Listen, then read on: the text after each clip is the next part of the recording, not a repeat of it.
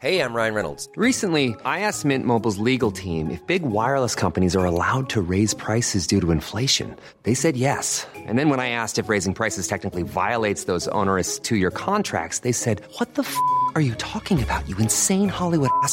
So to recap, we're cutting the price of Mint Unlimited from $30 a month to just $15 a month. Give it a try at mintmobile.com slash switch. $45 upfront for three months plus taxes and fees. Promo rate for new customers for limited time. Unlimited more than 40 gigabytes per month. Slows. Full terms at mintmobile.com. This Mother's Day, celebrate the extraordinary women in your life with a heartfelt gift from Blue Nile. Whether it's for your mom, a mother figure, or yourself as a mom, find that perfect piece to express your love and appreciation. Explore Blue Nile's exquisite pearls and mesmerizing gemstones that she's sure to love. Enjoy fast shipping options like guaranteed free shipping and returns. Make this Mother's Day unforgettable with a piece from Blue Nile. Right now, get up to 50% off at BlueNile.com. That's BlueNile.com. I'm Sandra, and I'm just the professional your small business was looking for. But you didn't hire me because you didn't use LinkedIn jobs. LinkedIn has professionals you can't find anywhere else, including those who aren't actively looking for a new job but might be open to the perfect role, like me. In a given month, over 70% of LinkedIn users don't visit other leading job sites. So if you're not looking on LinkedIn, you'll miss out on great candidates like Sandra. Start hiring professionals like a professional. Post your free job on linkedin.com/people today.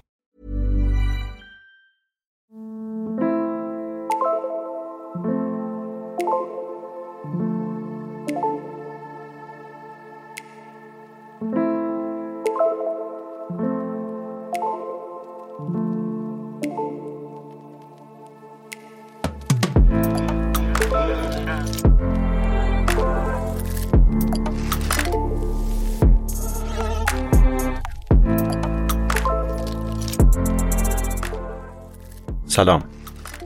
من عباس سیدین هستم و این اپیزود سوم از پادکست پرسه است. در پادکست پرسه من از کنجکاویام، گشت گذارام و پرسام لابلای کتابا میگم. پرونده اول پادکست پرسه اختصاص داره به معرفی روانشناس کانادایی دکتر جوردن پیترسون. این قسمت سوم و آخر این پرونده است.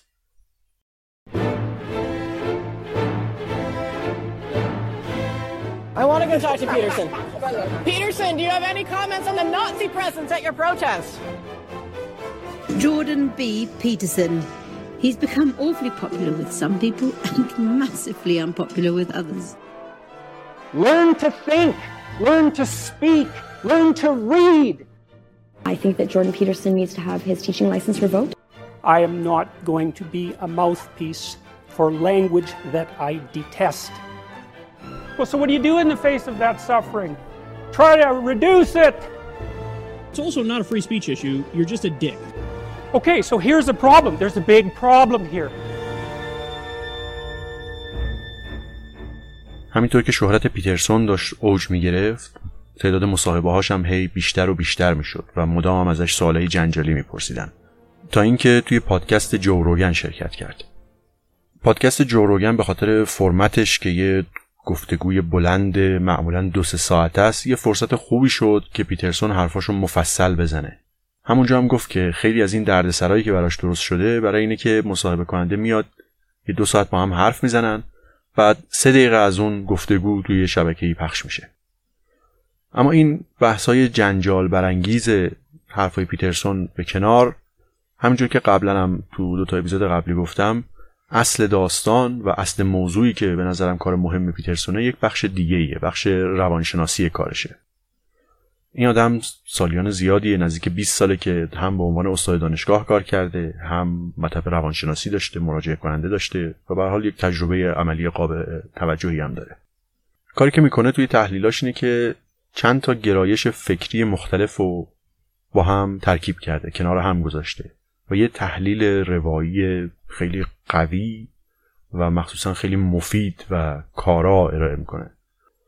از جهت فلسفی اگزیستانسیالیسم و پدیدارشناسی و از جهت روانشناسی دیدگاه های یونگ و پیاژه رو توی تحلیلاش کنار هم گذاشته. اینا بخش به تعبیری فلسفی کارشه. از طرف دیگه عصب شناسی و سایکومتریک رو با هم توی یک ساختار منسجمی ترکیب کرده و به اینا اضافه کرده که خیلی روشنگره.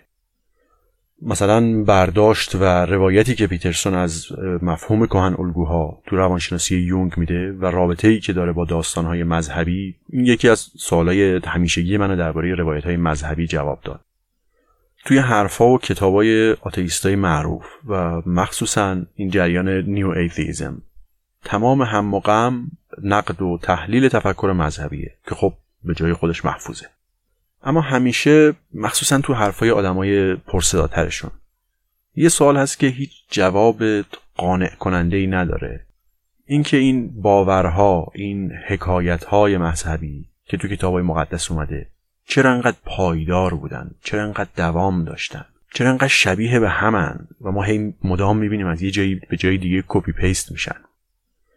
تنها جوابی که این آدما میدن خب یک نسخه ای از اینه که آدما انسانها تا پیش از بلوغ علم چیز زیادی از دنیا نمی‌دونستن و این داستان ها و این حکایت ها و روایت ها رو جعل می‌کردن و میساختن تا ذهنشون رو آروم بکنن.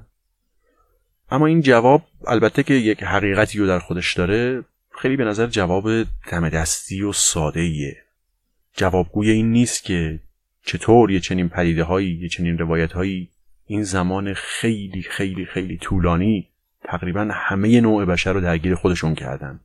پیترسون سعی می‌کنه به این سوال بپردازه. مخصوصا یه سلسله سخنرانی داره به اسم اهمیت روانشناختی داستانهای کتاب مقدس. کلا امیدوارم من یا یه کسی دیگه یه روزی بتونیم یه حرکتی در مورد این سخنرانی بزنیم. این بخش از حرفاش خیلی شدید تحت تاثیر و برگرفته از یونگه که البته خودش هم میگه این میگه این حرفا و این ایده ها اینا مال خود من نیست. من اینا رو از کسای دیگه ای مثل یونگ و پیاژه یاد گرفتم و حالا دارم با بیانی که به نظر خودم روشن می‌رسه سعی می‌کنم بستشون بدم. مثلا این دوگانه نظم آشوب توی تصویرسازی که از جنبه های مختلف زندگی ما می‌کنه خیلی روشنگره. میگه که ماها ما انسان های مدرن عادت کردیم که جهان را از وجه علمی ببینیم. وجهی که خب خیلی هم کاراست. خیلی از مشکلات و مسائل زندگی ما رو حل کرده و حل می‌کنه. و خودش هم توی کار دانشگاهیش به دقت علمی خیلی پایبنده. اما میگه که من مطمئن نیستم که این تنها راه دیدن جهان باشه. مثلا ما با نگاه علمی یک تعریفی از واقعیت داریم. چیزی که اصلا روش علمی به دنبال شناسایی اونه. اما بخش عمده رابطه ما با جهان مثلا رابطه با آدمای دیگه است. و اصلا خود مفهوم رابطه مثل مفهوم عدد. این به یک معنا واقعیه. با این نوع نگاه پدیدارشناسانه به مفهوم واقعیت اون وقت اتفاقی که توی روان ما میافته رو بهتر می‌تونیم درکش بکنیم. کل دنیا و تمام چیزهایی که ما با اونها یک رابطه ای داریم اینا رو از قدیم توی سنت های فکری مختلف به دو بخش تقسیم کردن نظم و آشوب order and chaos. چیزایی که می‌دونیم و چیزایی که نمی‌دونیم. یین و ینگ چیزایی که می‌شناسیم جاها و آدمهایی که می‌شناسیم و نمی‌شناسیم. و ما مدام در حال حرکت بین این دو قلم رویم یه مثال روزمره و ملموس. مثلا شما توی یه محیط کاری هستی. جایگاه خودت رو توی اون محیط می‌دونی. رابطت با دیگران برات روشنه. کاری رو که می‌کنی بلدی. همه اینا یعنی تو قلم روی نظمی.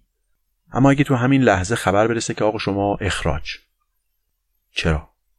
آیا من اشتباه کردم؟ آیا شرایط اقتصادی شرکت به هم ریخته؟ آیا یک کسی از همین دوستای دورورم باعث اخراج من شده؟ عمل کردم خوب نبوده؟ دیگه هیچ کدوم از اون چیزایی که تا الان می‌دونستی دیگه دربارهشون مطمئن نیستی اینجا ناگهان تو وارد قلمرو آشوب شدی و باید دوباره تلاش کنی تا جایگاه خود رو پیدا کنی و وارد دنیای نظم بشی با کسی تو رابطه ای عشق خیلی عمیقی به هم دارید برای آینده نقشه می‌کشید. جزئیات خلقی همدیگه رو می‌دونید. ولی در یک لحظه متوجه میشی که این شریک تو مدت طولانیه که داره بهت خیانت می‌کنه. در یک آن اون تصویر اون نقشه که از دنیا و خود توی اون دنیا داشتی متلاشی میشه. به زبان کهن الگویی وارد جهان زیرین میشی و حالا دوباره باید راهت رو به دنیای نظم پیدا بکنی. دوباره باید خودت رو بشناسی. کجا اشتباه کردی؟ اشتباه در رفتار خودت بوده یا در شناختن طرفت؟ چه چیزایی رو باید می‌دونستی ولی ندونستی؟ کجا بوده که نتونستی واقعیت رو ببینی؟ و اینا خیلی کارای سختیه. این استعاره نظم آشوب که خب اگه از اون نگاه پدیدارشناسانه نگاه بکنیم دیگه خیلی هم استعاره نیست. این زبانیه که پیترسون برای توصیف و تشریح نظریاتش خیلی ازش استفاده می‌کنه. و با این نگاه معنای کهن الگوهای یونگی خب خیلی روشنتر میشه و همینطور داستانهای کتابای مقدس. از طرف دیگه و نکته دیگه ای که برام خیلی جالب بود این بود که همین نوع استدلال های جدی و تحلیل های قوی رو توی مسائل عملی روزمره هم به کار می‌بره. حالا نمونه هاشو سعی کردم توی اون خلاصه هایی که از قانون کتابش نقل کردم بگم. مثلا یه تحلیل روانشناسی رو توی یک سطحی ارائه میده. بعد کارکرد همون تحلیل رو تو سطح عملی نشون میده و تذکر میده که این حرفا باد هوا نیست. جنبه عملی و جز به جزش مهمه. اینکه مثلا باید از اشتباهات درس بگیری یعنی چی؟ معنای عملیش چی میشه؟ یا اینکه یکی از قانوناش که البته توی این کتابش نیست و ظاهرا قرار تو کتاب بعدی باشه اینه که باید به صورت فعالانه تلاش کنی تا رومنس رو توی رابطت حفظ کنی. میگه اینطوری تصور میشه و توی فیلم ها و رسانه ها و رمان ها و اینجوری به ما القا میشه که جنبه عاطفی و جنبه جنسی یه رابطه همیشه باید خودانگیخته و جوشان باشه. اما واقعیت اصلا اینجوری نیست. مخصوصا مخصوصا اگه یه بچه همین وسط باشه. تصور این که وقتی زن یا شوهر یا هر دو سر کار میرن و بچه هم دارن بخوان توقع بکنن که سکس به صورت خودانگیخته پیش بیاد این فقط باعث میشه رابطه سرد بشه چون به هیچ وقت خودش پیش نمیاد.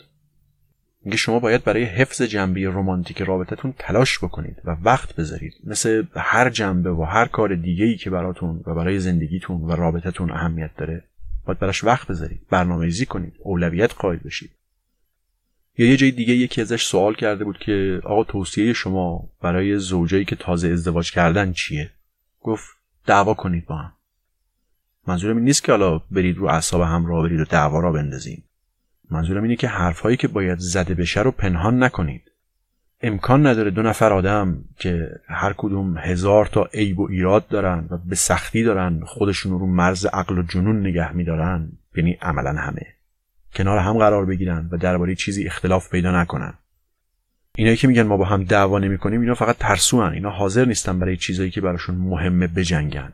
یعنی شما درباره تقسیم وظایف حرف نمی‌زنی درباره تنظیم بودجه حرف نمی‌زنیم درباره اینکه وقتی یکی خسته از سر کار میاد اون یکی چی کار باید بکنه حرف نمی‌زنیم درباره اینکه چه مقدار سکس لازم دارید حرف نمی‌زنید حرف زدن درباره این چیزها راحت نیست. حرف زدن درباره این موضوع مستعد اینه که یکی از طرفین فورا عصبانی بشه یا ناراحت بشه. اما حرف نزدن درباره اینا اینکه همه چیزو ناواضح و گنگ نگه داریم فقط باعث میشه تو بلند مدت احساس کنید که زندگیتون دود شده رفته هوا. باید استراتژیک برخورد بکنید یه داستانی رو از کتاب کودکان نقل می‌کنه. یه یه شب یه بچه متوجه شد که یه حیولای زیر تختشه. رفت و به مامان باباش گفت. اونا اومدن نگاه کردن گفتن نه ما چیزی نمی‌بینیم. و این داستان هر شب هر روز هی تکرار می‌شد. و اونا نمی... حیولا رو نمی‌دیدن و حیولا هم مدام بزرگتر می‌شد. تا اینکه کل خونه رو گرفت و یه روز پدر و مادر با تعجب متوجه شدن که خب خونهشون دیگه سر جاش نیست. بچه به اونو می‌گفت نگاه کن حیولاه خونه ما رو خورده. اونجایی که خونمون بود حالا حیولا نشسته. پدر و مادر چشاشون رو مالیدن گفتن آها الان دیدیم حیولا رو. و تو همون لحظه حیولا دوباره کوچیک شده رفت زیر تخت. پرسون میگه چشم بستن به مشکلات نادیده گرفتن نقایص ناتوانی ها شکست ها این فقط باعث میشه اوضاع بدتر بشه و باید مستقیم با این واقعیت روبرو شد. همونطوری که گفتم یک بخش مهمی از حرفایی که پیترسون می‌زنه رو میشه تو قالب توسعه فردی یا بهبود فردی یا چنین چیزایی طبقه بندی کرد. خودش هم خیلی تاکید داره روی این تلاش فردی برای بهبود. مثلا گفتم که قانون دوم کتاب اینه که با خودت مثل کسی رفتار کن که مسئول مراقبت از اونی. این همه کتاب و مقاله و سمینار و وبلاگ و پادکست و اینا درباره این موضوع هست که خب چطوری زندگی تو رو بهتر بکنی. اما یه سوال همیشه باقیه. چرا آدما خودشون تلاش نمی‌کنن زندگیشون رو بهتر کنن؟ چرا آدما ته ته دلشون انگار خودشون رو دوست ندارن؟ و خب البته اینا به هزار طریق خداگاه و ناخداگاه پنهانش می‌کنن. توی کینجو بودنشون توی تلخ بودنشون نشون میدن. پیترسون با پرداختن به این سوال مثل اینه که مفهوم بهبود فردی و توسعه فردی رو یک قدم جدی عمیقترش می‌کنه. تو این مسئولیت شخصی هم دو تا مسئله رو از هم تفکیک می‌کنه.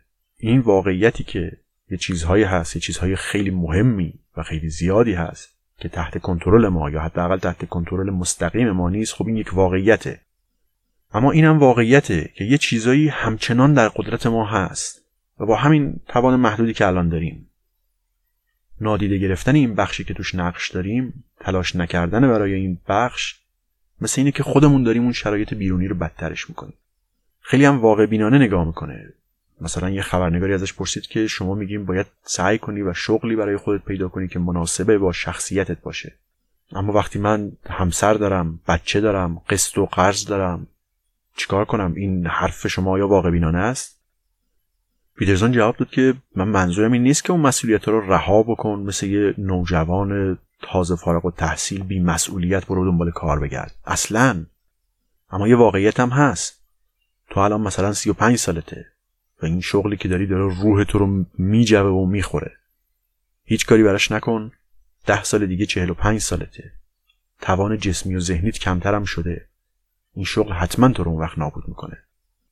چیکار باید بکنی؟ تغییر شغل مسئله راحتی نیست. شاید آموزش های شغلی که داشتی الان دیگه کهنه شده باید به روز رسانی بشه. شاید لازم باشه حین کار دوره های تکمیلی بگذرونی. شاید لازم باشه رو رزومت کار بکنی. شاید باید روی توانایی های مذاکرت کار بکنی. اینا احتمالا یکی دو سالی کار می‌بره تا تو بتونی به اون نقطه برسی که بری دنبال کار تازه بگردی. باید استراتژیک به این چیزا فکر کرد. اما دلیل اینکه اینطور حرفاش مقبولیت پیدا کرده و اثرگذار بوده چیه؟ می‌پرسن ازش همینو. خودش میگه یه دلیلش اینه که من هیچ وقت سختی و رنج زندگی رو دست کم نگرفتم.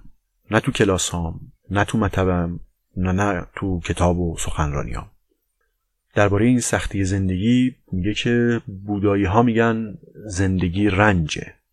این اولین درس بنیادی بوداییه.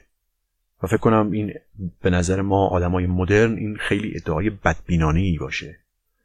اما من متوجه شدم که وقتی این حرف رو به دانشجوام میگم وقتی درک می‌کنن که معنای این حرف چیه این جمله خیلی در واقع رهایی بخشه.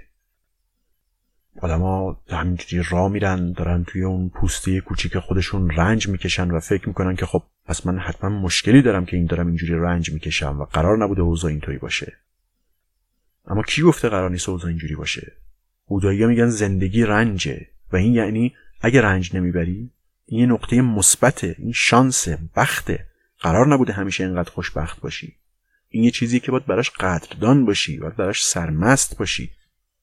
اینو تو سنت یهودی مسیحی هم می‌بینیم. میگه نماد مرکزی مسیحیت تسلیبه. این نماد خیانت دوستانه نماد دشمنی از طرف اجتماعه. نماد شکنندگی و میرایی جسمیه. شاید از این نماد قدرتمندتر برای اینکه زندگی رنجه نتونیم پیدا بکنیم.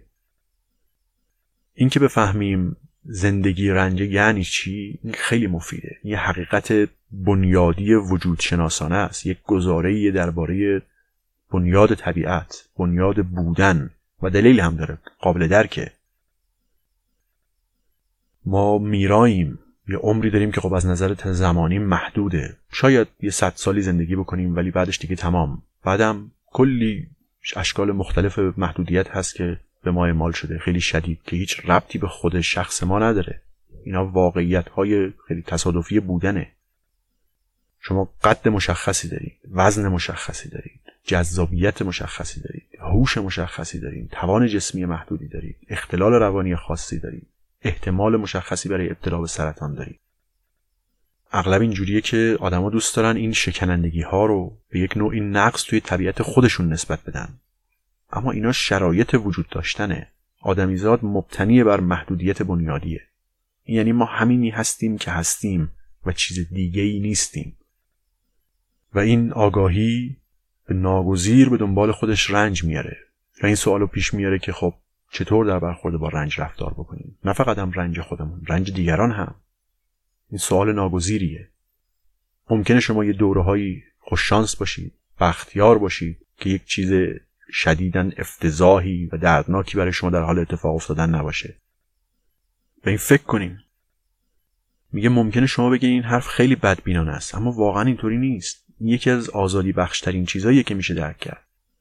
شاید تو این لحظه خود شما مشکل و درد خاصی نداشته باشین.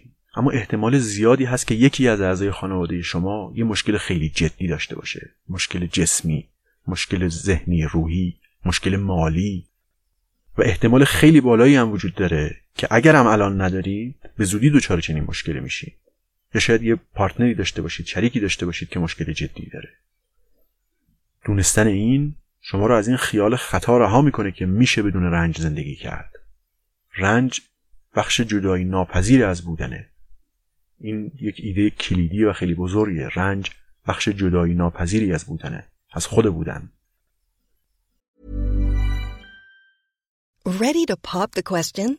The jewelers at BlueNile.com have got sparkle down to a science with beautiful lab-grown diamonds worthy of your most brilliant moments. Their lab-grown diamonds are independently graded and guaranteed identical to natural diamonds, and they're ready to ship to your door. Go to BlueNile.com and use promo code LISTEN to get $50 off your purchase of $500 or more. That's code LISTEN at BlueNile.com for $50 off. BlueNile.com code LISTEN.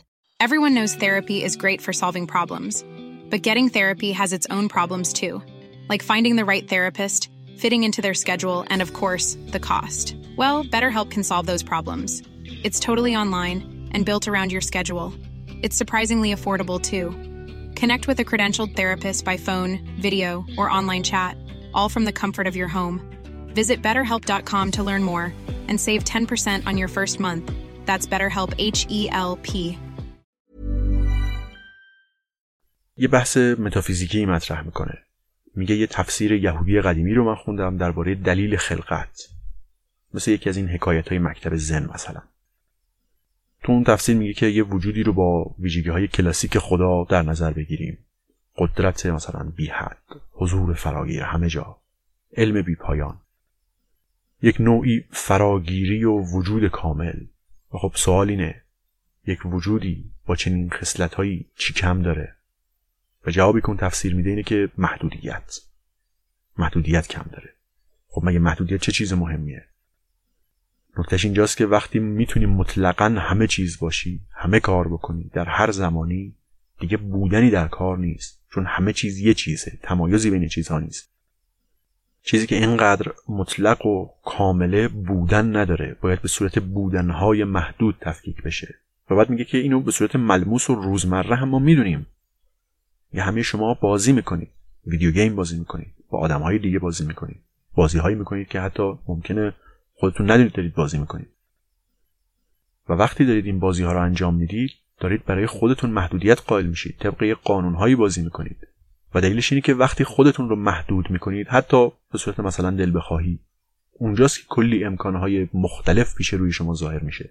مثلا شطرنج. شطرنج قوانینی داره که حرکت شما رو محدود می‌کنه. اما دقیقا همین قوانینه که باعث میشه بازی شکل بگیره. اگه محدودیتی نباشه و همه کار بشه کرد انگار عملا هیچ کار نمیشه کرد. پس این یه ایده متافیزیکی خیلی قدرتمنده که بودن بدون محدودیت ممکن نیست. برای بودن چه هزینه ای باید بدیم؟ قیمت بودن محدودیته و قیمتی که باید برای محدودیت بپردازیم رنجه. پس هزینه بودن رنج کشیدنه. خب مشکلش کجاست؟ مشکل اینه که رنج کشیدن باعث میشه آدما اعتبار خود زندگی رو به سوال بکشن. همه هم این کارو می‌کنن. اگه یه اتفاق خیلی ناجوری برای شما بیفته حداقلش به این فکر می‌کنید که چرا من؟ اما شاید سوال بهتری باشه که چرا من نه؟ چون بالاخره این اتفاقی برای شما میفته ولی باز به این فکر می‌کنیم که چرا من؟ و به این فکر می‌کنیم که آیا زندگی ارزششو داره؟ مخصوصا اگه اتفاقی که برای ما میفته خیلی وحشتناک و خیلی طولانی هم باشه. آیا ارزششو داره؟ آیا قیمتی که باید برای بودن بپردازیم خودش رو توجیه می‌کنه؟ و همه هم این سوال رو می‌پرسن و بهش جوابم میدن. جوابی که به این سوال میدیم زیر بنای همه کارهایی که تو زندگی می‌کنیم. وقتی یک جواب رو عمل می‌کنیم معناش اینه که آره بودن به هزینش توجیه پذیره قبلتر گفتیم که هدف قرار دادن خوشبختی یا شادی شما رو تو وضعیت ضعف قرار میده.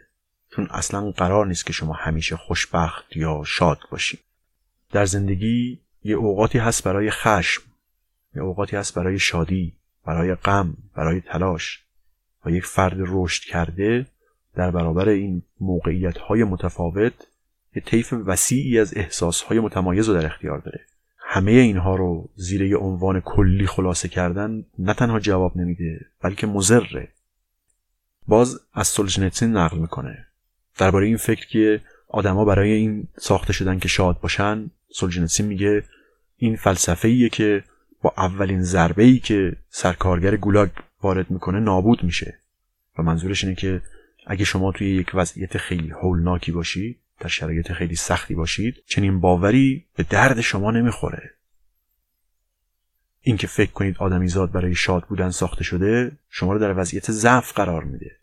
چون در برابر هیچ مشکل و چالش طولانی مدتی دوام نداره و مطمئنا با چنین چالش های طولانی مدتی تو زندگی روبرو میشیم. پس به نظر خود پیترسون یکی از دلایل محبوبیت و مقبولیت حرفاش اینه که سعی نمی‌کنه این سختی و دردناکی زندگی رو پنهان کنه.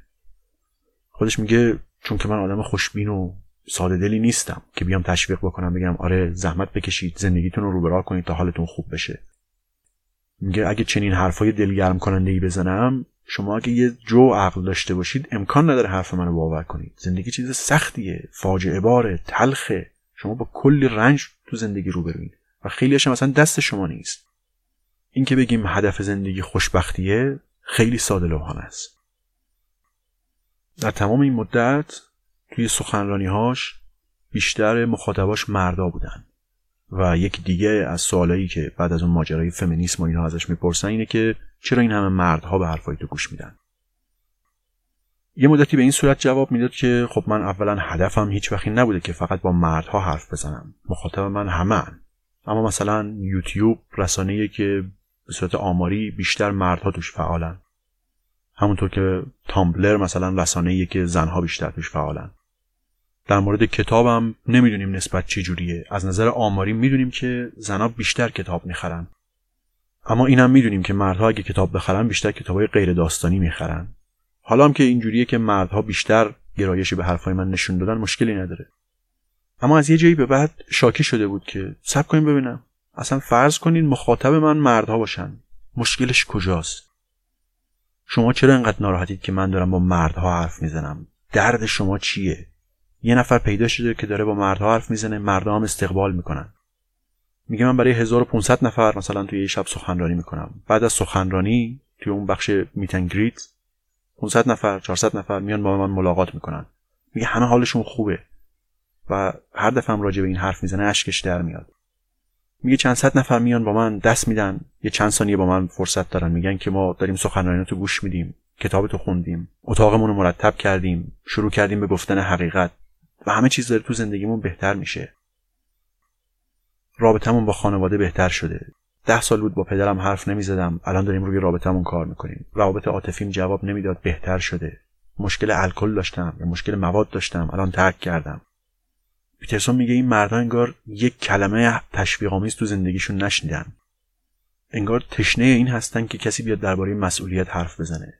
میگه من هر جا که درباره مسئولیت حرف می‌زنم اینکه یک بار سنگینی رو انتخاب کن و به دوش بکش. سنگین ترین باری رو که می‌تونی به دوش بکش. تا بودنت رو موجه بکنی و بگی که من توی این زندگی این بار رو از این جا به این جا جابجا کردم. میگه وقتی این حرف می‌زنم همه ساکت میشن. چشماشون برق می‌زنه. میگه چند هست که ما فقط داریم درباره حق حرف می‌زنیم و فراموش کردیم که هر حقی یک مسئولیته. حق تو مسئولیت منه و بالعکس. مردها تشنه شنیدن این پیامن. یه تحلیل تاریخی هم داره که خب چطور شد که امروز جوانها و مخصوصا مردای جوان به قول خودش تشنه این حرفهایی در باب مسئولیتن. میگه تا دهه شستین تورا روشنفکری غربی و چه قالبش کمونیست بودن. تا اینکه کار به جایی رسید و فضاحت شوروی دیگه انقدر بالا گرفت که کمونیست بودن و چه اخلاقی قابل دفاعی نداشت و اینا مجبور شدن دست از شوروی بکشن. اما یه اتفاقی افتاد. بعضی از اون عناصر تفکر مارکسیستی یک تحولی پیدا کرد. تفکر مارکسیستی میگفتش که تاریخ صحنه نزاع بین طبقات اقتصادیه. طبقه پرولتاریا طبقه که تحت سلطه و بردگی قرار گرفته و این طبقه در نهایت زنجیرهایشان را خواهند گسست و این صحبت ها. اتفاقی که تو این تفکر افتاد و از دلش پست مدرنیسم در اومد اینه که جهان همچنان صحنه نزاع گروه هاست. اما گروه ها دیگه می‌تونن گروه های قومیتی و نژادی و جنسیتی و اینا باشن. دیگه فقط گروه های اقتصادی نیستن. در واقع همون فرمول شروع شد جاهای دیگه شبیه سازی شدن. جذابیت وجه عدالت اجتماعی مارکسیسم کاملا قابل درکه. ما به عنوان موجودات اجتماعی یک گرایش درونی برای همدردی کردن با دیگران داریم. اما چیزی که از اون قافل میشیم اینه که این همدردی همگانی نیست. هیچ وقت. یعنی اگه با کسی همدردی می‌کنید چون تشخیص می‌دید که یک ظلم بهش شده امکان نداره که با ظالم اون ظلم هم همدردی داشته باشید. پس این تصور که همه ما با هم همدردی کنیم تا همه چیز خوب پیش بره خیلی ابلهانه است. این چپ ها و پست مدرنیست ها شروع کردن گروه های مختلف اجتماعی رو در مقابل هم تحلیل کردن. روابط سلطه بین اینها تعریف کردن. سفیدها بر سیاهها سلطه دارن و سلطه داشتن و ظلم می‌کنن. مردها به زنها ظلم می‌کنن. طبقات بالاتر اقتصادی به طبقات پایینتر. دانشگاهی ها به عامه. و خب قطعا تو همه این تحلیل های حقیقتی هم هست. به حال این متفکرات احمق که نبودن. بازم تاکید می‌کنیم یه منظور من این نیست که هیچ تبعیض و ظلمی وجود نداره. منظورم اینه که این تحلیل های صرفا گروهی هم جواب نمیده و هم مزره این چیزی که اصطلاحا بهش میگن identity politics. اینکه تحلیل های شما گروه محوره و هویت فردی توش موضوعیت نداره. مثلا تو یک زنی. خود تو به عنوان یک فرد مهم نیستی. اون بخش زن بودن تو از هویت توی که مهمه. پیترسون میگه این رویکرد خیلی خطرناکه. این حذف هویت فردی به نفع هویت گروهی این همون اتفاقی که توی حالت افراتیش تو شوروی افتاد.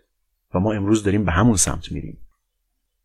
در شوروی رسما گفته می‌شد که گناه و بیگناهی یک آدم موقع محاکمه اصلا مطرح نیست.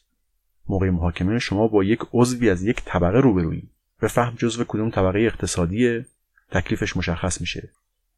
حالا شاید بگیم که مقایسه شرایط شوروی با شرایط امروز خب خیلی آمیزه اما پیترسون میگه که این راهیه که جامعه غربی داره به سمت اون میره.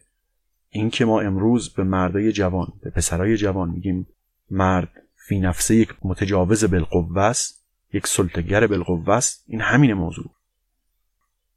میگه ما داریم تو همون مسیر حرکت می‌کنیم. اینکه من اومدم جلوی اون لایحه ضمایر برای افراد غیر binary اعتراض کردم دلیلم همین بود. چون می‌بینم این مسیر داره به کجا میره. مشکل من که با افراد transsexual نیست که. من هم تو کار روانشناسیم هم تو کلاسم بین دانشجوام. با این افراد تماس داشتم و تماس دارم. هیچ وقتم سر زمیر اسم هیچ اختلاف نظری نداشتیم. مسئله سر استفاده از فشار قانونیه. بعد به ما میگن که داری نفرت پراکنی می‌کنی ترس پراکنی می‌کنی. ما این مسیر رو قبلا تو قرن بیستم امتحان کردیم. شما دارید مفهوم فرد رو از بین می‌برید. ایندیویدوال فرد مفهوم و هسته اصلی کل تمدن غربیه. و شما دارین این رو از بین می‌برید. شما پست مدرنا می‌خوایم بگین که من می‌تونم مشکلات تو رو حل کنم و به نسبت ظلمی که به شما شده اون رو توی ساختار اجتماعی لحاظ بکنم. تو رو بررسی می‌کنم. تو مثلا یه زنی. از وجه زن بودنت به تو یک ظلمی شده. بعد سیاپوست هم هستی از وجه سیاپوست بودنت هم به تو ظلم شده. نفر بعدی تو یک زنی هستی که دو تا بچه مریض داری و اینجا یه ظلمی به تو شده. بچه مریضت خیلی نابغه هم هست باهوش هم هست ولی نمی‌تونی بفرستیش دانشگاه. این هم یه جفای دیگه که در حق تو شده. نفر بعدی تو مهاجری. به سختی تونستی وارد این کشور بشی. به تو اجازه ورود نمی‌دادن. شوهرت هم که مثلا الکلی و درب داغونه همه اینا. خب چجوری می‌خوایم همه اینها رو به حساب بیاریم و طبقه بندی بکنیم؟ اگه بخواید طبقه بندی بکنین اینقدر تعداد طبقات رو باید زیاد بکنین که تهش دوباره تو هر طبقه یه نفر قرار بگیره. یعنی عملا دوباره باید به فرد برگردیم و بعد کی قرار این تقسیم بندی رو انجام بده؟ اون اتوریته بالایی که قراره به هر کس بگه چقدر بهش ظلم شده کیه؟ دوباره می‌خواین یه سیستم بروکراتیکی مثل شوروی رو بندازین دیگه. ما این آزمایش رو کردیم 100 میلیون نفرم براش کشته دادیم. بس نیست؟ ما باید دوباره برگردیم به فرد. سطحی که باید مسائل رو توش تحلیل بکنیم سطح فرده. و خب از اینجا هم یک نقبی می‌زنه به اینکه ای فرد تو مسئولی. چون هر فرد شرایطش انقدر خاص و منحصر به فرد هست که نمی‌تونیم اینجوری بر اساس گروهی هویت گروهی طبقه بندی کنیم. یه هزار رقم به تو ظلم شده تو این جهان. تو می‌تونستی خوشتیپتر باشی ولی نیستی. وضعیت سلامتیت هم خب خیلی خوب نیست. والدینت هم خیلی زحمتی برای بزرگ کردن تو نکشیدن. تو سیستم آموزشی هم که هزار جور به تو جفا شده. شرایط کاری جامعه هم که به این طور. اصلا کل تاریخ بشر همه دست به دست هم دادن که توی قربانی رو تولید بکنن. باشه همه اینها درست. چی کارش باید کرد؟ و میگه این اوضاعی که داریم به سمتش میریم این حذف کردن هویت فردی این خیلی خطرناکه. اوج گرفتن چنین فکرایی اصلا شوخی بردار نیست. نتیجهش ده 20 سال دیگه معلوم میشه. باز جاهای دیگه تاکید می‌کنه. میگه که من می‌فهمم چپا چی میگن. کسی نمیگه که مفهوم عدالت اجتماعی فی نفس چیز بدیه. مسئله اینه که ظاهرا ما هنوز راهی برای رسیدن به اون پیدا نکردیم که تهش به قتل عام ختم نشه.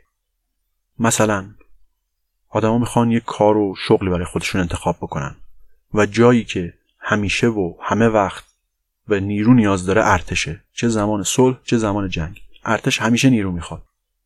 اما همین ارتش هم مثلا توی ارتش آمریکا افراد با آیکیو زیر 85 یا 83 رو استخدام نمی‌کنه.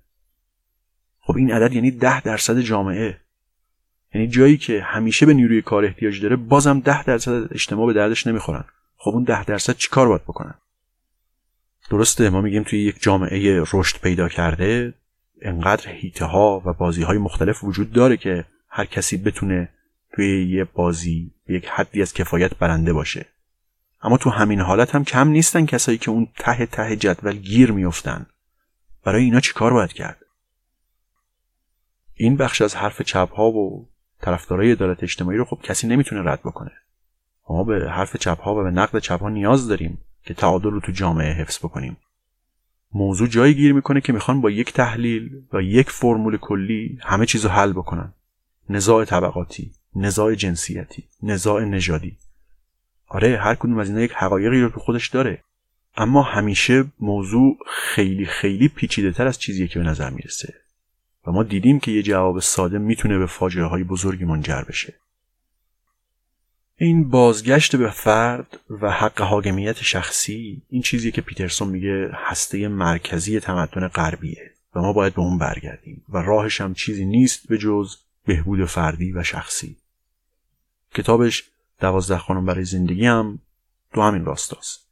کل این کتاب رو میشه در همین راستای رشد فردی به عنوان هسته مرکزی تمدن فهمید. و گفتم که خیلی هم تأکید داره که مسئله با حرفای پوچی مثل خوشبینی و اعتماد به نفس و اینا حل نمیشه. باید عمیق و استراتژیک به مشکلات فکر کرد. مثلا قانون چهارم اینه که خودت رو با کسی که دیروز بودی مقایسه کن نه با کسی دیگه ای که امروز هست. پیترسون میگه دو تا واقعیت هست.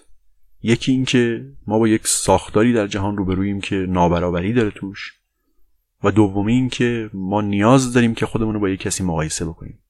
چی کار بکنیم؟ این دوتا رو چجوری در کنار هم بذاریم؟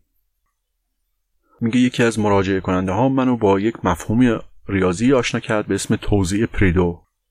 به عنوان روانشناس ما چیزی که خوندیم و یاد گرفتیم اینه که خیلی خصوصیت های انسانی به صورت نرمال توضیح میشن. یعنی بیشتر آدما یه حد متوسطی هن. یه عده کمی هم تو دو سر طیفن. این نمودار توضیح نرمال این شکلیه. هوش اینجوریه. قد اینطوریه مثلا. بیشتر آدما قد متوسطی دارن یه عده خیلی کمی خیلی قد بلندن یه عده خیلی کمی خیلی قد کوتاهن. وزن همینجوریه. خیلی چیزا به صورت نرمال توضیح شده و معمولا اینجوری فرض میشه که همه چیز به صورت نرمال توضیح شده اما واقعیت اینطور نیست. مثلا محصولات خلاقیت به صورت نرمال توضیح نمیشن به صورت پریدو توضیح میشن. این یه چیز کلا متفاوتیه. اینم یکی از اون فکتای بنیادیه که دونستنش باعث میشه که چشمانداز مثلا سیاست رو کلا به یک صورت متفاوتی مفهوم سازی بکنیم و درک بکنیم. توضیح پریدو قانون ریاضیش چنین چیزیه که توی یک قلم روی مشخص ریشه دوم تعداد افرادی که تو اون قلم رو فعالیت می‌کنن نصفی از کار موثر رو انجام میدن. مثلا اگه شما ده تا کارمند داشته باشی سه تا از اونها هستن که نصف کار رو انجام میدن. خب خیلی حالا مشکلی ایجاد نمی‌کنه. ولی اگه صد تا کارمند داشته باشی چی؟ اون وقت نصف کل کار رو ده نفرن که انجام میدن. اگه هزار تا کارمند داشته باشی چی؟ اگه ده هزار تا کارمند داشته باشی چی؟ اون وقت نصف کل کار رو فقط صد نفرن که دارن انجام میدن. و بعد روشن شده که این توضیح پیدو توی موقعیت های خیلی خیلی متفاوتی کاربرد داره. مثلا درباره جرم ستاره ها هم کاربرد داره. درباره اندازه شهرها هم کاربرد داره. و یک توضیح فراگیریه. گاهی وقتا اقتصاددانا اسم این توضیح پریدو رو می‌ذارن اصل متیو یا اصل متا. اشاره داره به اون جمله کتاب مقدس.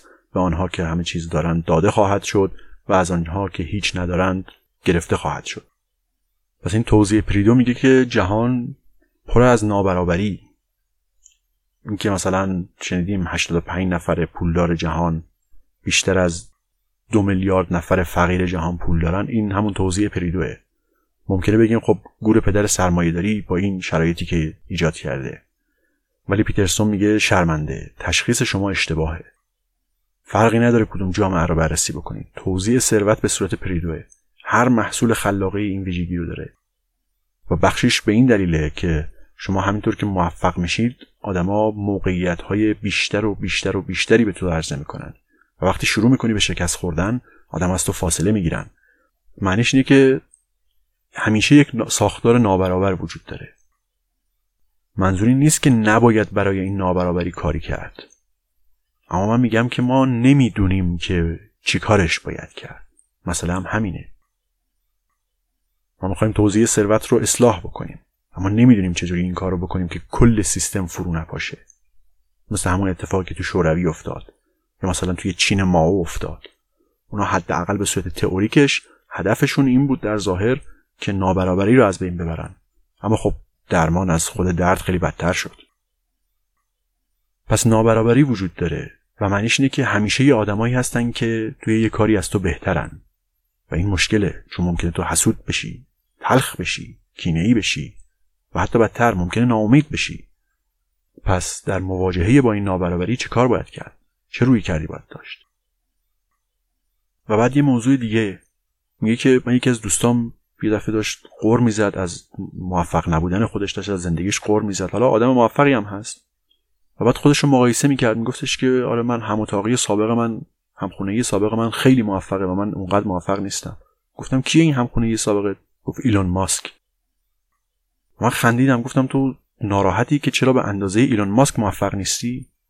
خب نه تو نه بقیه مردم دنیا هیچ که به اندازه ایلون ماسک موفق نیست. تو باید مراقب باشی خودتو با چه کسی مقایسه می‌کنی. اما از طرف دیگه نمی‌تونی هم اصلا مقایسه نکنی. چون اگه مقایسه نکنی دیگه چیزی برای هدف گرفتن نداری. تو به یه ایدئالی نیاز داری که به سمت اون هدف بگیری. ولی از طرف دیگه ایدئال قضاوتگره و تو همیشه از اون ایدئال عقبتری. پس چیکارش بکنیم بالاخره؟ چطور ممکنه که از فایده ایدئال داشتن بهره ببریم ولی از طرف دیگه این ایدئالی که همیشه تو رو قضاوت می‌کنه زیر فشار تو رو له نکنه؟ میگه اینجاست که ما به یک دانش عملی نیاز داریم. میگه یک هدف بزرگ رو در نظر بگیر اما خوردش کن و تفکیکش کن که بدونی قدم بعدی چی باید باشه. هر قدم رو انقدری سخت کن که لازم باشه براش تلاش بکنی. اما یک شانسی هم برای برنده شدن توی اون قدم داشته باشی. اینکه خودت رو با کسی مقایسه کن که دیروز بودی نه کس دیگه ای که امروز هست یه جنبه دیگه هم داره. میگه که من چیزی که به تجربه فهمیدم اینه که حوالی سی سالگی دیگه تقریبا باید دست از مقایسه خودت با دیگران بکشی. چون تا اون موقع دیگه انقدر اتفاقات زندگی و شرایط زندگی تو خاص و منحصر به فرد شده که نمیشه مقایسش کرد. مثلا شاید تو بخوای خودت رو با یه راکستار مقایسه بکنی. پولدار معروف زندگی پرزرق و برقی داره. بعد از اون طرف الکلی هم هست. زیادم کوکائین مصرف می‌کنه. سه بارم طلاق گرفته. خب چجوری می‌خوای این مقایسه رو انجام بدی؟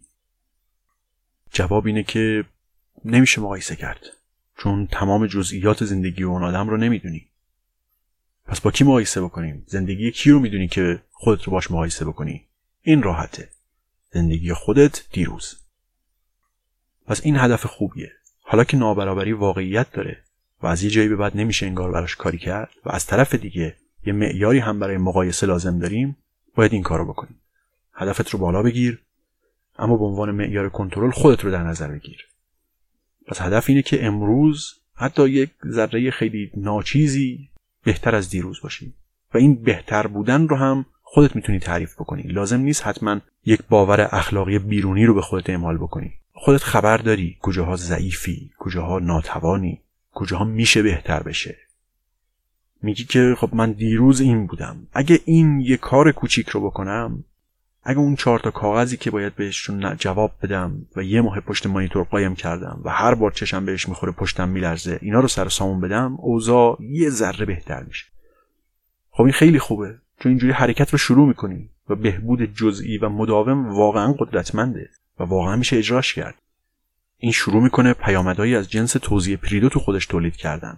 تکثیر میشه. میگه من این تو خیلی آدمای زیادی دیدم. خیلی برام نامه می نویسن که دارن این کارو می‌کنن. هدف تعیین می‌کنن. هدف باید این باشه که من چطور زندگیم رو تجسم بکنم که اگر اون زندگی رو داشته باشم واقعا به زندگی کردنش بیارزه. و من تلخ و مغرور و حسود و انتقامجو و کینجو و اینا نباشم. چون شکست مداوم چنین کاری با آدم می‌کنه. و زندگی بدون هدف هم چنین کاری با تو می‌کنه. چون زندگی خیلی سخته. پیترسون تو این بخش از نیچه نقل قول می‌کنه. چنین جمله ای داره تقریبا که میگه آن کس که چرایی دارد هر چگونه ای را تاب خواهد آورد. این جمله خیلی عالیه واقعا میارزه فکر کنیم که چطور این همه رنج و بدبختی کشنده رو تحمل کنیم. و خب اینطوری حالا هدف تو داری. و فکر می‌کنی خب من باید به سمت اون هدف حرکت بکنم. به صورت قدم به قدم و جزئی. خیلی آهسته. چون خبر دارم که ناتوانم. خبر دارم که ضعیفم. ولی تنها کاری که باید بکنم اینه که از اون خود بدبخت دیروزم یه قدم بهتر بشم و این خیلی سریع تو رو جلو میندازه. وقتی به این تحلیل های پیترسون نگاه می‌کنیم گاهی از یه جهت خیلی دو, دو تا چهار تا به نظر می‌رسه. اما گاهی هم خیلی غیر منتظره است. مثلا فصل پنجم موضوع با مزه ای داره. موضوع هم از همون عنوانش شروع میشه. میگه که قانون پنجم میگه اجازه نده بچه هات کاری بکنن که باعث بشه از اونها بدت بیاد. خب اول از همه بعضی آدما میگن که نه من به هیچ وقت از بچم بدم نمیاد. پیترسون میگه یعنی جدی واقعا همچین فکری می‌کنید؟ چقدر ممکنه یه نفر ساده دل باشه که چنین حرفی بزنه؟ میگه من به عنوان روانشناس اون کابوس فرویدی رو کامل دیدم. خانواده هایی رو دیدم. که انگار کل خانواده دور یک دایره وایسادن و هر کدوم دستش رو روی گلوی نفر جلویی گذاشته و داره با تمام قدرت برای خفه کردنش فشار میده به مدت 20 سال. و ساختار خانواده چنین چیزیه. وقتی که پیدا میشه که میگه من هیچ وقت از بچم بدم نمیاد. آره اینجور آدما همونایی که حیولاترین بچه ها رو بزرگ می‌کنن. این که من هیچ وقت از بچم بدم نمیاد این یک توهم محضه. میگه من وقتی خودم بچه دار شدم می‌دونستم که من یه حیولای درست حسابی هم و در شرایطی ممکنه که هر کاری از من سر بزنه. خب این بچه من این بچه دو ساله سه ساله کوچیکه. پس یک اختلاف قدرت خیلی شدیدی بین ما وجود داره. پس بهتره که اتفاقی نیفته که من واقعا عصبانی بشم. یعنی چی این حرف؟ هر از گاهی درباره این اتفاقای وحشتناکی که میفته می‌خونیم. یه چند سال پیش مثلا یه مقاله من خوندم که یه زنی دو تا دست دختر دو سالش رو توی ظرف آب جوش فرو کرده بود. و آدم فکر می‌کنه میگه خب چطور چنین چیزی ممکن اتفاق بیفته؟ ولی بهش فکر کنیم. احتمالا مادر از مستی شب قبلش هنوز خمار بوده. شاید تازه شغلش از دست داده بوده. احتمالا از ده تا جنبه دیگه هم خسته و فرسوده است. احتمالا هیچ استراتژی تربیتی هم برای بچهش نداره. احتمالا کسی هم نداره که کمکش کنه. احتمالا تلخ عصبانیه و دقیقا اون بچه توی اون لحظه ای که نباید بد رفتاری کرده. شما قرار زمان خیلی زیادی رو با بچهتون صرف بکنید. پس بهتر شرایط یه طوری باشه که اون بچه درست در اون بدترین لحظه بد رفتاری نکنه چون معلوم نیست چه جهنمی به پا میشه. و من نمی‌خواستم جهنم به پا بشه. میگه شما نباید بچه رو به عنوان دشمن در مقابل خودت قرار بدی. نباید کاری بکنی موقعیتی شکل بگیره که بچه تو با تو وارد چالش قدرت و اقتدار بشه. اگه کارایی می‌کنن که باعث میشه تو از اونا خوشت نیاد احتمال اینکه دیگران هم از اونها خوششون نیاد خیلی بالاست.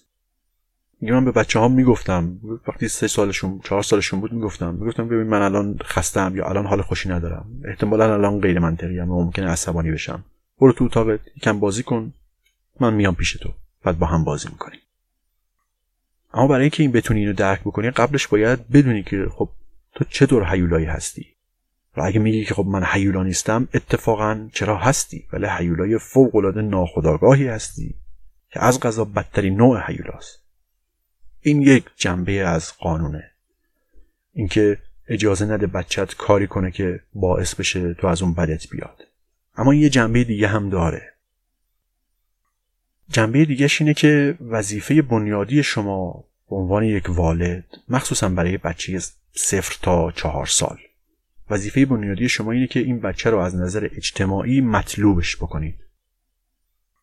میگه شما وقتی والدین موفقی هستید که وقتی بچه شما به چهار سالگی رسید بچه های دیگه دوست داشته باشن باهاش بازی بکنن. اگه فقط یک متر معیار می‌خواهید برای موفق بودن یا نه همینه. البته کنار اومدن کار کردن با بعضی بچه ها سختره. بازی کردن برای بعضی بچه ها سختره. منظوری نیست که هر والدی که بچهش در سن چهار سالگی برای همبازی شدن محبوب نیست مقصره. میگه من دارم برعکسشو میگم. یعنی اگر اینطوره اگر بچه در چهار سالگی برای همبازی شدن محبوبه می‌تونی مطمئن باشی که موفق بودی. و منظورم از محبوب بودن پاپیولار بودن نیست بلکه مطلوب به عنوان همبازی. خب این چه فایده ای داره؟ میگه با این کار تو تمام درهای دنیا رو برای این بچه باز کردی. بازی کردن یک دانش خیلی عمیقیه و احتمالا اصلا از دوره شیرخارگی شروع میشه. اگه بچه بلد باشه بازی بکنه هر جا که برید بقیه بچه ها از اون خوشش میاد.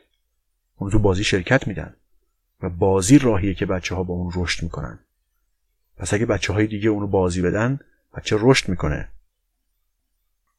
اینکه بچه از نظر اجتماعی مطلوب باشه یه جنبه دیگه هم داره. اگه اجازه ندی بچت کاری بکنه که تو از اون بچه بدت بیاد احتمالا آدم های بالغ دیگه هم از اون بچه خوششون میاد. و بعد هر جا که برید آدم بزرگ ها هم باش معاشرت می‌کنن و چیزی یادش میدن و تشویقش می‌کنن و صادقانه لبخند می‌زنن به جای اینکه بگن اوه اوه اوه. باز این زن شوهر لعنتی با اون حیولای فسقلیشون اومدن. این کار واقعا وحشتناکی که با بچه بکنیم. اینجوری هر جا که بره تمام خوبیایی که می‌بینه دروغیه. کاری بدتر از این نمیشه با کسی کرد که وارد یک دنیایش بکنی که هر رفتار خوبی که می‌بینه دروغین باشه. این خیلی وحشتناکه. و قانون آخر که این پرونده اول پادکستم باش تمام می‌کنیم اینه که وقتی گربه رو توی خیابون دیدی نوازشش کن. میگه این شخصی ترین فصل کتابه. خیلیش درباره دخترمه. دخترم وقتی بچه بود و مخصوصا وقتی نوجوان بود دوره خیلی سختی داشت. بیماری آرتروز نوجوانان داشت juvenile rheumatoid arthritis. و وقتی بین چهارده تا 16 سالگی بود یک بخش از لگنش رو تخریب کرد که باید تعویض می‌شد. بعد قوزک یه پاش رو تخریب کرد که باید جراحی می‌شد.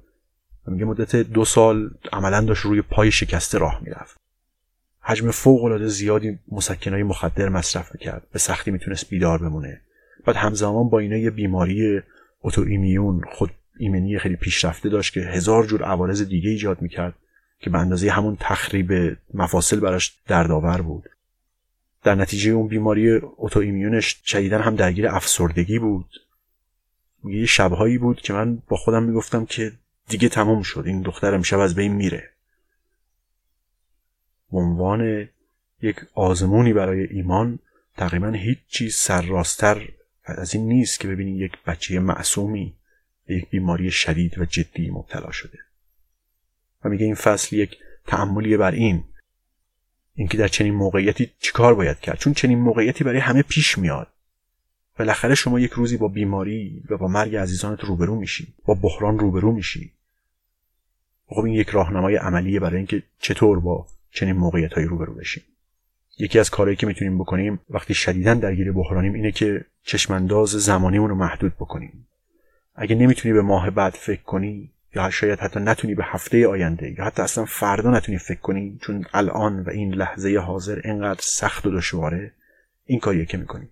زمان رو محدود می‌کنیم. تا جایی که بتونیم باش کنار بیایم. وقتی اوضاع بده باید بگردی دنبال اون ذره بلور کوچیک درخشان توی تاریکی. باید بگردی و اون چیزایی رو که هنوز می‌تونن تو رو سر پا نگه دارن پیدا کنی. چشمانداز زمانی تو محدود می‌کنی و قدر اون چیزایی رو که داری می‌دونی و این می‌تونه کمک بکنه تا یک از دوره های خیلی تاریکی عبور بکنی. و اگه شانس داشته باشی با موفقیت عبور بکنی. اما حتی اگه موفقم نباشی اون وقت شاید اون وضعیت دشواری که توش هستی فقط تراژیکه و نه جهنمی. و میشه این کارو کرد. تو سختترین موقعیت ها میشه یه کاری کرد که فقط تراژیک باشه نه جهنمی. تفاوت بزرگی هست بین تراژدی و جهنم. تو بستر مرگ چیزی بدتر از این نیست که ببینی آدما دارن با هم دعوا می‌کنن. مرگ به اندازه کافی خودش بد هست. اما میشه همینو با تمام هولناکیش گرفت و به یک چیز غیر قابل تحمل تبدیلش کرد. شاید اگه ماها تلاش نمی کردیم که بدی ها رو بدتر بکنیم شاید اون وقت می‌تونستیم با این چیزهای هولناکی که برای وجود داشتن باید باهاشون کنار بیاییم کنار بیاییم. شاید می‌تونستیم دنیا رو جای بهتری بکنیم. شاید این کاریه که می‌تونستیم بکنیم چون اصلا کار بهتری برای انجام دادن نداریم.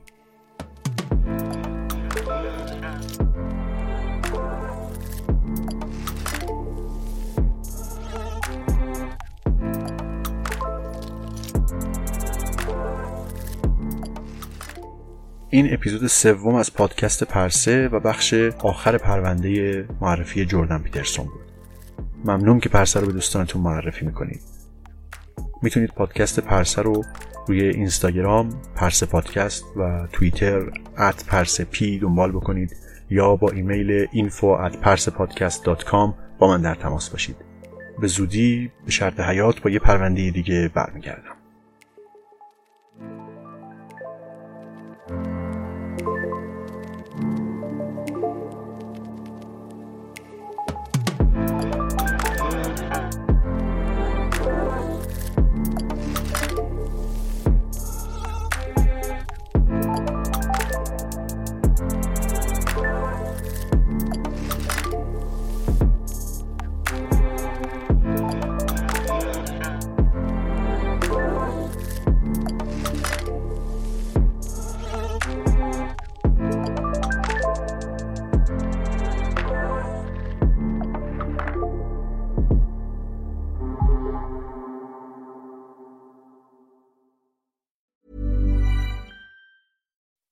When you make decisions for your company, you look for the no brainers. If you have a lot of mailing to do, stamps.com is the ultimate no brainer. Use the stamps.com mobile app to mail everything you need to keep your business running with up to 89% off USPS and UPS. Make the same no brainer decision as over 1 million other businesses with stamps.com. Use code PROGRAM for a special offer. That's stamps.com code PROGRAM.